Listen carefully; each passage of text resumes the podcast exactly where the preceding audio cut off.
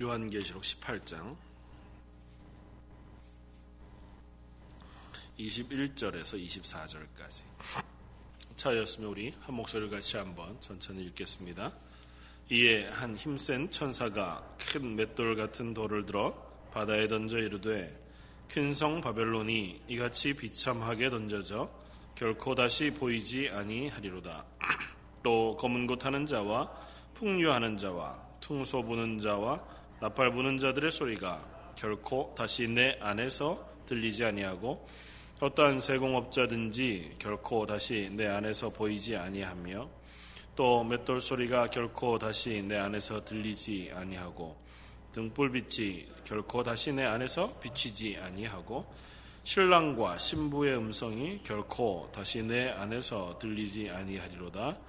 너의 상인들은 땅의 왕족들이라 내 복술로 말미암아 만국이 미혹되었도다 선지자들과 성도들과 및 땅 위에서 죽임을 당한 모든 자의 피가 그 성중에서 발견되었느니라 하더라. 17장, 18장 어, 계속해서 어, 19장 10절까지 큰 음녀 혹은 바벨론에 내릴 큰 심판에 대하여 어, 쓰고 있습니다.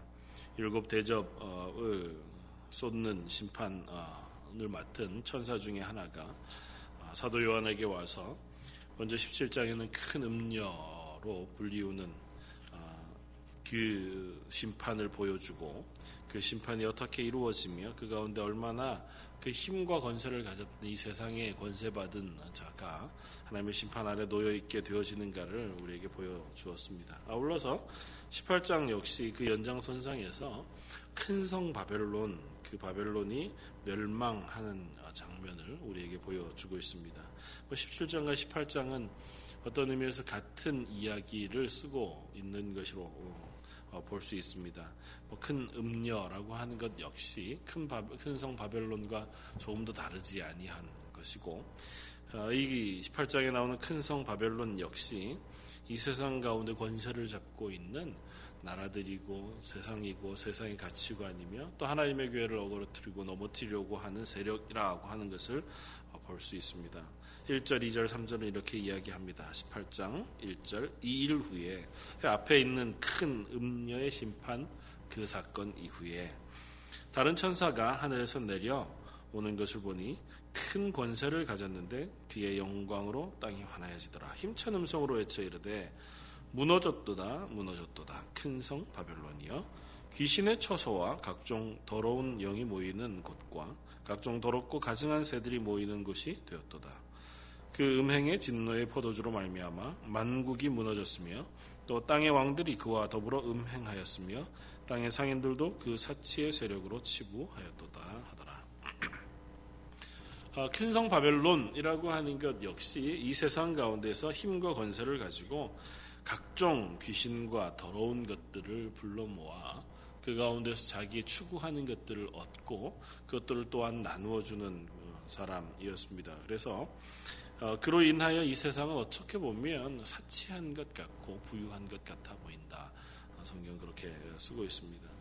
어, 반면에 이 큰 성 바벨론 그 큰 음녀를 대항하여 이들을 싸워 무찌르시고 그들을 심판하실 하나님의 모습 그 모습은 어린 양으로 어, 그려지고 있는 것을 볼 수 있습니다. 오늘 본문 앞쪽에 17장 14절 그들이 어린 양과 더불어 싸우리니, 싸우려니와 어린 양은 만주의 주시오 만왕의 왕이심으로 그들을 이기실 터이요 또 그와 함께 있는 자들 곧 부르심을 받고 택하심을 받은 신실한 자들도 이기리로다. 오늘은 이 이야기를 좀 나눠보려고 합니다. 큰 음녀 혹은 큰 성 바벨론을 심판하시는 하나님의 심판의 모습 가운데 두드러지게 나타나는 것이 그 심판주로 행하시는 예수님의 모습을 어린 양으로 그리고 있다는 것입니다.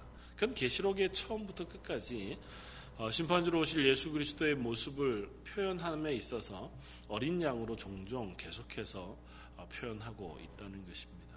그러니까 세상을 어, 주관하고 있는 세력은 일부러 조금 큰 음력, 큰 성 바벨론, 혹은 그들의 부유함과 사치함, 혹은 그리고 그들이 가지고 있는 어, 그 모양이 얼마나 건세가 있고 힘이 있으며 권능이 있는가를 쓰기 위하여 때로는 그들이 많은 거짓 선지자들로부터 칭송을 받기도 하고 커다란 우상을 세워 섬김을 받게 되기도 하고 또 그들이 여러 기적과 이사를 행하여 그들이 이 세상 가운데 건세 있는 사람과 같이 어, 세상 가운데 드러난다는 겁니다.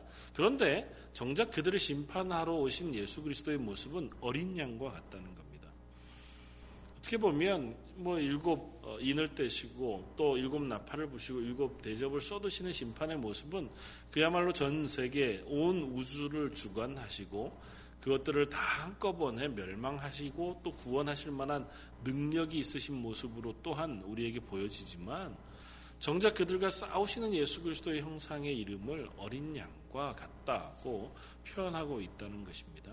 그러면서 이 어린 양, 어린 양이 홀로 이 일을 행하시는 것이 아니라 어린 양과 함께 있는 자들, 오늘 조금 아까 읽었던 14절에 곧 부르심을 받고 택하심을 받은 진실한 자들도 이길 것이다고 쓰고 있다는 것입니다.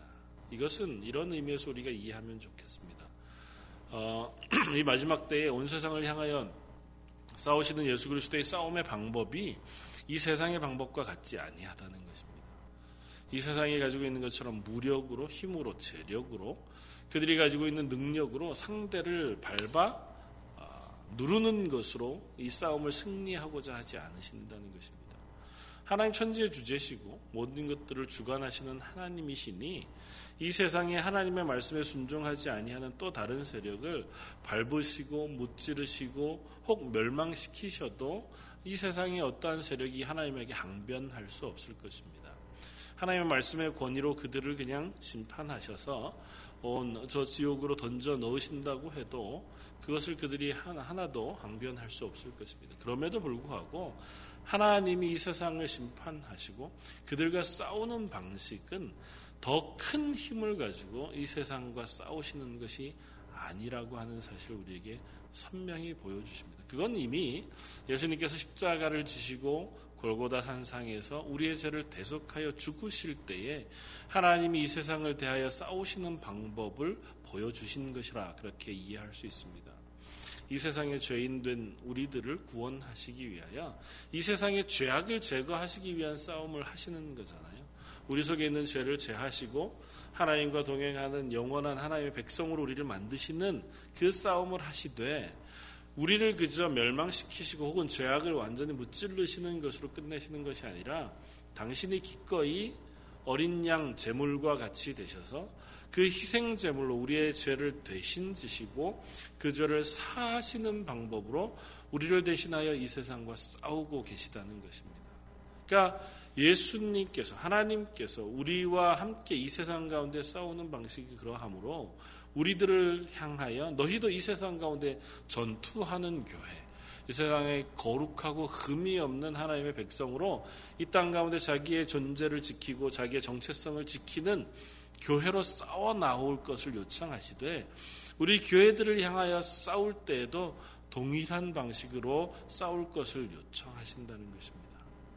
이 세상의 교회들이 또 다른 세상의 여러 세력들보다 더 크게 힘이 있어지고 돈이 많아지며 능력이 풍성해져서 온 세상 사람들을 무릎 아래 다리 아래 굴복시켜서 그들을 그리스도인으로 만드는 방식 혹은 하나님을 믿는 사람 만드는 방식으로는 교회들을 그 싸움으로 초청하지 않으신다는 것입니다.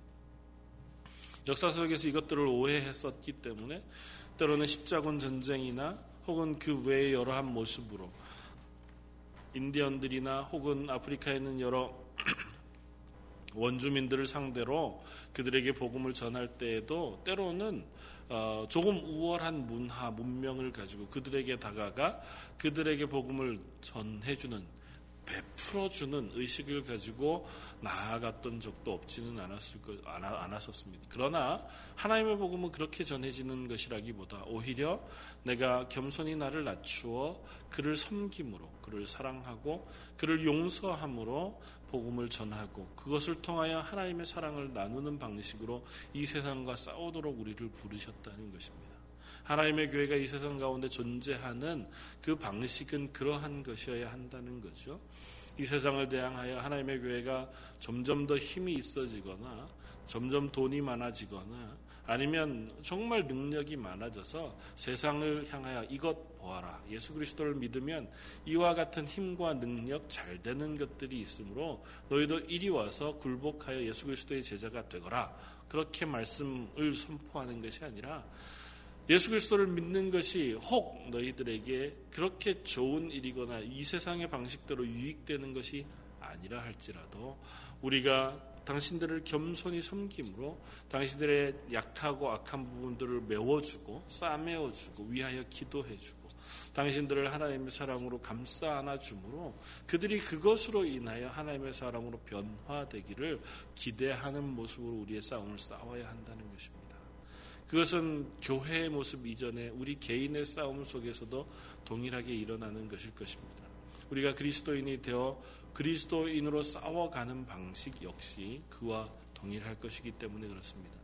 우리가 하나님의 사랑을 알고 하나님의 자녀가 되어져 가는 것, 우리가 그리스도인이 되어 하나님의 능력의 사람이 되어져 가는 것, 혹은 하나님의 교회를 섬기고 하나님의 일들을 감당하는 그 모든 것의 싸움의 시작은 내가 예수 그리스도를 닮아 나를 겸손히 낮추는 싸움으로부터 시작하는 것이라는 것입니다.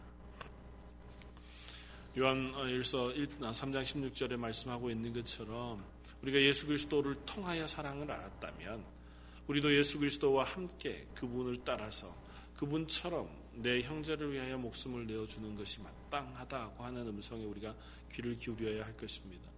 예수님이 이 세상 가운데 하나님의 말씀을 선포하는 방식과 하나님의 놀라운 구원의 은혜를 베푸셨던 방식이 예수 그리스도의 가지신 능력과 이적을 가지고 그들을 굴복시킨 것이 아닌 것을 우리는 기억합니다.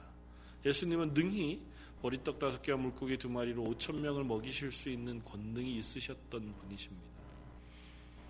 예수님은 능히 소경을 눈뜨게 하고 안전병을 일으키실 수 있었으며 귀신을 내어 쫓을 수 있으셨고 바람을 물러가라 명령하실 수 있었고 바다 위를 걸으실 수 있는 하나님이셨습니다. 물로 포도주를 만드실 수 있었고 죽은 나사로를 살려내시는 하나님이셨습니다. 그럼에도 불구하고 예수님은 그 권능과 이적을 가지고 이 세상 사람들에게 당신이 하나님의 아들 되심으로 당신을 조칠 것을 명령하지 않으셨습니다.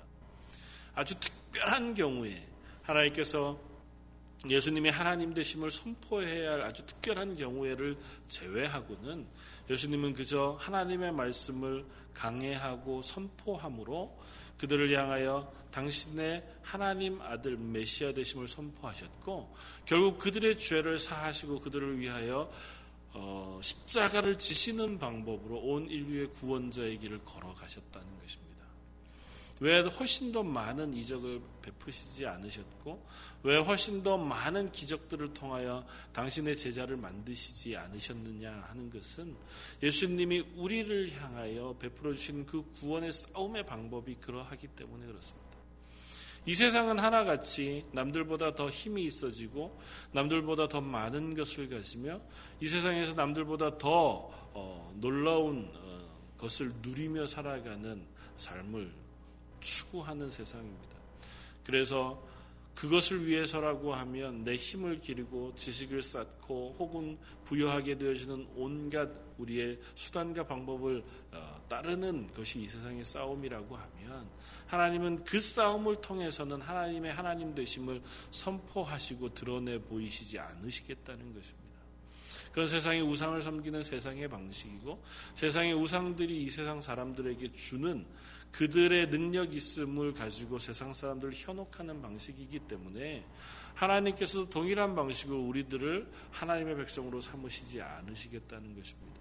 대신에 우리가 하나님을 떠남으로 우리 속에 갈증 느끼고 혹 우리 가운데 있었던 그 실패의 모든 것들을 예수님께서 대신 책임지시고 십자가를 지심으로 우리 속에 영원한 생명과 하나님의 나라에 대한 소망을 허락해 주시겠다는 것이고 그것을 통하여 우리의 싸움을 그리로 인도해 가기를 원하신다는 것입니다. 그러므로 우리가 이 땅 살아가는 동안 그리스도인으로 싸우는 싸움은 아마 그곳에 있어야 할 것입니다. 겸손히 나를 낮추기 위하여 애쓰는 싸움. 내가 하기 싫은 일을 함에도 불구하고 하나님의 도우심을 구하는 싸움. 왜 하나님 굳이 그런 싸움을 싸우게 하십니까? 이 세상에 좀 세상 사람들이 기뻐 하며 따라갈 수 있는 이 세상의 방식으로 하나님을 따를 수 있을 텐데 왜 굳이 그런 방식이 아니라 이렇게 어려운 방식으로 그리스도인으로 만드시고 하나님의 나라를 향해 달려가게 하십니까? 왜 그럴까요? 이 세상은 짧은 것이기 때문에 그렇습니다. 이 세상에서의 싸움은 그리 긴 싸움이 아니고 이 세상에서의 싸움은 우리에게 허락되어진 영원한 생명에 비하여 아주 작은 것이기 때문에 그렇습니다. 우리들이 여전히 이 땅 가운데 살아 있다고 하는 것은 구약에 비교해 보면 애굽 땅에 살아가던 이스라엘 백성과 같습니다.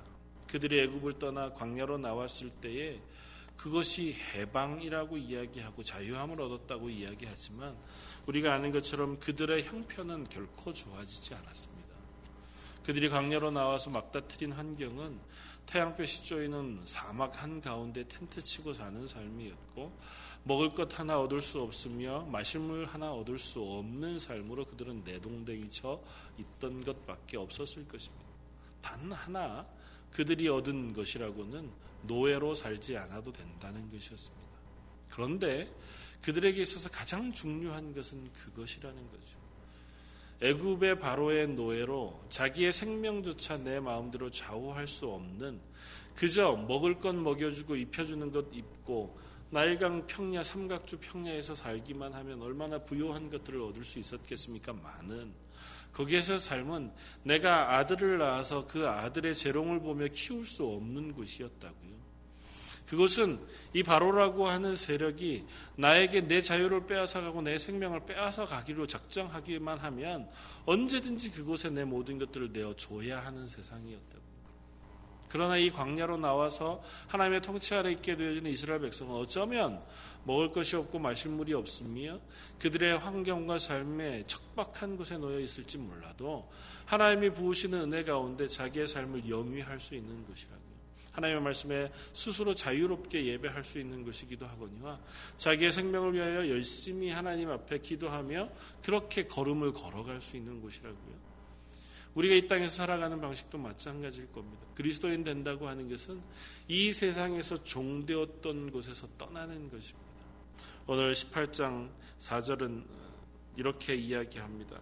또 내가 들으니 하늘로부터 다른 음성이 나서 이르되 내 백성아 거기서 나와 그의 죄에 참여하지 말고 그가 받을 재앙들을 받지 말아라. 이 큰 성 바벨론에서 내 백성들아 나와라고 얘기합니다. 그 큰 성 바벨론은 참으로 부요한 성이었습니다.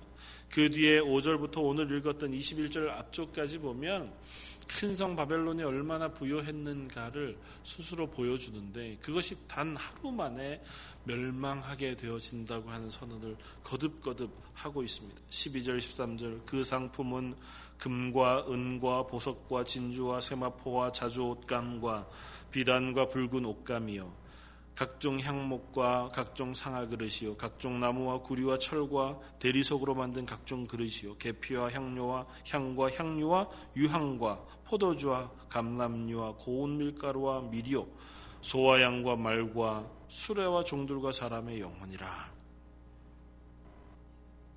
바벨로나 내 영혼이 탐하던 과일이 내게서 떠났으며 맛있는 것들과 빛난 것들이 다 없어졌으니 사람들이 결코 이것들을 다시 보지. 이 세상에 바벨론이 가지고 있던 것은 참으로 좋은 것들이었습니다. 아마 여기에 기록으로 세세한 것들을 기록해 놓았지만 이 기록은 당시에 누릴 수 있는 최상의 사치한 것들을 다 기록해 놓은 것일 것입니다. 요즘으로 따지면 그 항목들이 달라지겠죠. 어쨌거나 이 바벨론은 누릴 수 있는 온갖 좋은 것들을 다 누릴 수 있는 것이었습니다. 자기가 가질 수 있는 모든 것들을 다 가질 수 있는 것이고 이 세상에 향락할 수 있는 모든 즐거움을 다 가질 수 있는 것이었을 것입니다. 그럼에도 불구하고 이곳을 떠나라고 말씀하신다고요. 왜냐하면 그곳은 하나님께서 하루아침에 멸망시키실 것이기 때문에 그렇습니다. 그날에 그 땅에 일하는 그 땅이 하루아침에 애통하게 되어지고 하루아침에 불살라지게 되어지며 하루아침에 멸망하게 되어질 것이라고 말하고 있다는 것입니다. 19절 티끌을 자기 머리에 뿌리고 울며 애통하여 외쳐 이르되 화이또다 화이또다 이 큰 성이여 바다에서 배부리는 모든 자들이 너의 보배로운 상품으로 치부하였더니 한 시간에 망하였도다. 단 한 시간 만에 이 모든 것들이 다 망해버리고 말았다는 것입니다. 그들이 가지고 있던 그 부요한 것들, 그 강력한 힘들, 그 모든 것들이 단 한 시간에 다 망해져 버리고 말았다고 이야기합니다. 하나님께서 그들이 그 곳에서 살면서 행한 모든 죄와 악을 단순간에 갚으시겠다고 말씀하십니다. 그것도 갑절이나 18장 5절 그의 죄는 하늘에 사무쳤으며 하나님은 그의 불의한 일을 기억하신지라. 그가 준 그대로 그에게 주고 그의 행위대로 갑절을 갚아주고 그가 섞은 잔에도 갑절이나 섞어 그에게 주라. 그가 얼마나 자기를 영화롭게 하였으며 사치하였든지 그만큼 고통과 애통함으로 갚아주라. 하나님께서 이 세상을 향하여 그 자기가 누렸던 모든 사치함과 자기가 누렸던 모든 죄악을 그대로 갚아주시겠다고 말씀하신다고요. 단 한 시간 만에, 단 하루 만에. 그들이 그 누리는 것이 영원할 것 같고 그것으로 자기의 삶을 영원히 단단하게 가지고 있을 것 같아 보이는 그것을 하나님께서 한순간에 없애버리신다고요. 한순간에 그 땅을 향하여 하나님의 진노를 쏟아부으실 것이라고. 그들이 누렸던 모든 것들을 갑자리나 그들에게 갚아 줘 버리실 것이라고요. 그래서 그것들이 단 하루 동안에 다 사라져 버릴 것이라고요. 8절 그러므로 하루 동안에 그 재앙들이 이르니 곧 사망과 애통함과 흉년이라. 그가 또한 불에 살라지리니 그를 심판하시는 주 하나님은 강한 자이십니다. 10절 화이또다 화이또다 큰 성 견고한 성 바벨론이여 한 시간에 내 심판이 이르렀다 하리로다.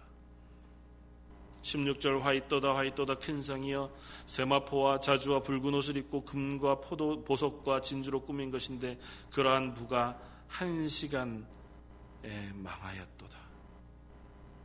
20절 하늘과 성도들과 선, 사도들과 선지자들아 그로 인하여 즐거워하라 하나님이 너희를 위하여 그에게 심판을 행하셨습니다. 이 세상은 하나님의 심판 아래 놓여 있다는 것입니다.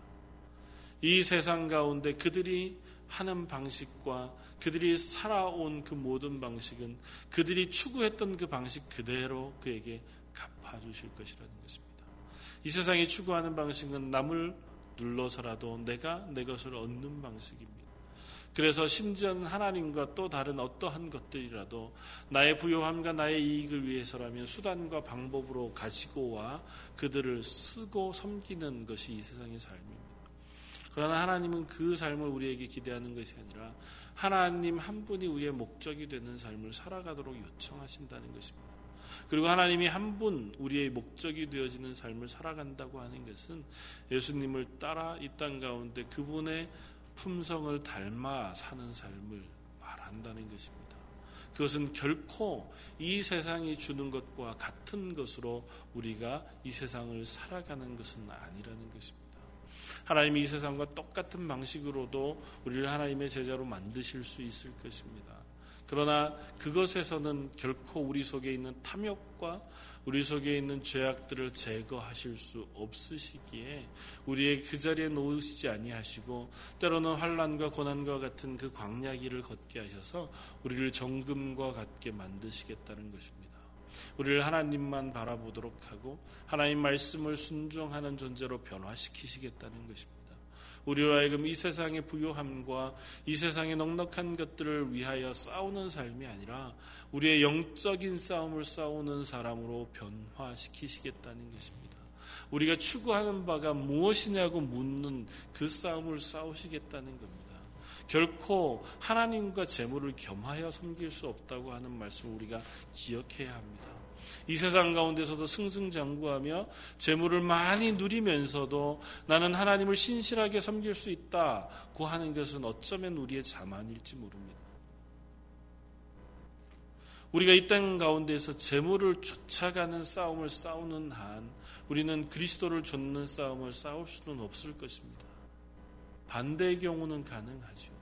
우리가 하나님의 뜻을 따라 사는 삶을 살아가다가 하나님께서 그 일을 맡기시기 위하여 우리에게 필요한 것들을 청지기로 맡겨주신다면 이 세상의 절반이라도 우리에게 맡기실 수 있으실 겁니다. 그러나 반대의 방법으로는 결코 우리는 예수 그리스도를 좇는 그리스도인으로 삶을 살아갈 수 없을 겁니다. 이 세상의 방식으로 혹은 우리가 이 세상에서 나의 부유함과 안락함과 혹은 이 세상에 목적하고 있는 물질과 재산을 쫓아 우리가 열심히 달려가는 한 우리의 눈이 예수 그리스도를 따라 하나님의 말씀에 순종하는 쪽에 서 있기는 불가능할 것이라고요. 성경은 그 이야기를 하는 것입니다. 이 세상이 바벨론과 같이 크고 강대해 보입니다.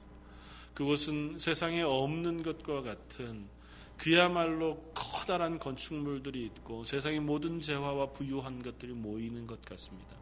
그곳에서는 거지도 다른 나라의 재산과 같이 밥을 먹고 옷을 부유하게 입고 있는 것 같아 보입니다. 세상에 이곳이 천국이구나. 이곳이 그야말로 이 세상의 모든 것들이 다 있는 곳이겠구나. 그곳에서 누리는 하루하루가 쾌락이며 향락일 수도 있을 것입니다. 그러나 그 모든 것이 단 하루 만에 하나님께서 쏟아부으시는 진노 가운데 없어질 것 밖에 되지 않는다는 사실도 우리가 기억해야 할 것입니다. 우리의 삶은 도대체 무엇을 추구하며 살아가는 것인가? 저와 여러분들의 이 세상에서의 삶, 그리스도인으로 사는 삶, 교회에 출석하며 생활하는 그 삶이 도대체 무엇을 목적하며 살아가고 있는가? 이 세상에 우리에게 생명을 허락하신 하나님께서 도대체 오늘 하루도 우리를 살려두신 이유가 무엇인가를 한번 묵상해 보아야 하지 않겠습니까? 우리가 오늘 하루도 2013년 한 해도 어쩌면 앞으로 남은 10여 년 혹은 20여 년 혹은 30여 년의 삶도 하나님께서 우리를 이 땅 가운데 내버려 두시고 그 가운데 살도록 하나님께서 허락해 놓으신 이유가 단지 우리 입에 들어가는 먹을 것들을 위해서이거나 아니면 내 자녀들을 위하여 부요한 재물을 쌓아두는 것이거나 아니면 내 몸과 마음의 흡족한 즐거움을 위하여 애쓰는 것 그것이지는 않지 않겠습니까? 하나님 우리를 이 땅 가운데 여전히 남겨두신 것은 하나님의 나라의 그 놀라운 기쁨을 깨달아 배워가는 자리로 우리를 인도하시기 위함이신 줄 알고 또 그 남은 시대를 우리가 싸우며 살아가며 이 땅 가운데 여전히 하나님이 아니라 세상 것을 쫓아 즐거워하는 사람들 앞에 그렇지 아니하다. 하나님을 쫓아 살아가는 삶이 얼마나 기쁘고 즐거운 것인가를 드러내는 삶을 그 증인의 삶을 살아가도록 우리를 부르신 것 아니겠습니까? 저 여러분들이 그 은혜 앞에 서기를 원합니다. 그것들을 우리가 사모하기를 바라고 그것들을 위해서 우리의 시간과 우리의 건강과 우리의 애씀들이 사용되어지기를 원합니다. 우리의 말들과 우리의 행동들이 그곳에 맞춰지기를 원합니다. 조금씩 불, 부족하지만 불편하지만 그래도 우리가 이 세상 큰 성 바벨론 그 무너져가는 성 속에 그저 눌러 앉아서 그것을 기뻐하며 살아갈 수는 없지 않겠습니까?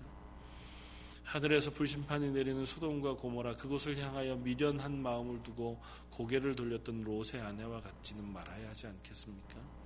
하나님 이 세상을 향하여 큰 성 바벨론 맷돌 달아 저 큰 바다에 던져 다시는 떠오르지 못하게 심판하실 이 세상을 향하여 우리가 미련을 두고 이 세상에 기뻐하고 즐거워하는 것들과 이 세상이 추구하는 것들을 나도 추구하느라고 하나님의 말씀을 사모하고 하나님의 나라가 어떠한지 하나님이 나에게 어, 얼마나 크고 놀라운 존재인지를 우리가 잊어버리고 살아가는 하루라면 그 하루가 우리에게 얼마나 안타까우며 버려지는 하루가 될지 모르겠습니다. 저와 여러분들이 그 하나님의 나라 은혜들을 묵상하고 사모함으로 그래 나도 예수님처럼 나를 겸손히 낮추어 남을 섬김으로 혹은 남들을 향하여 내 일부를 떼어줌으로 혹은 내 사랑을 나누어 줌으로 내 원수라 할지라도 내 나를 미워하는 자를 향해서라도 내가 겸손히 그들을 위하여 기도해 줌으로라도 내가 하나님의 사랑을 나누며 하나님의 은혜를 나누는 자리에 서겠다 다짐하는 저 여러분들 되시기를 주님의 이름으로 부탁을 드립니다. 한번 같이 기도하겠습니다. 감사와 찬양 받으시기에 합당하신 주님, 요한계시록의 이 말씀들을 통하여 하나님 우리에게 요구하시는 삶이 참 무겁습니다. 저희들이 이 세상 살아가면서 세상에 부요한 것들을 줬지는 않더라도 저희 몸에 불편하지 않은 것들은 가지고 살고 싶으며 이 세상이 스스로를 높이는 자리에 서지는 않는다 할지라도 나를 멸시하고 무시하는 곳에 서고 싶지는 않은 것이 사실입니다. 그렇더라도 하나님의 말씀 그것을 우리가 마음속에 새기고 그 하나님이 우리에게 허락하신 구원의 방법대로 우리도 이 땅 가운데 증인의 삶을 살아갈 수 있기를 원합니다. 이를 위하여 저에게 은혜를 베풀어 주시고 하나님의 말씀을 허락하여 주옵소서. 저희들을 붙잡아 주시고 저희 가운데 매일매일마다 성령의 충만한 은혜도 부어 주옵소서. 모든 말씀 예수님 이름으로 기도드립니다.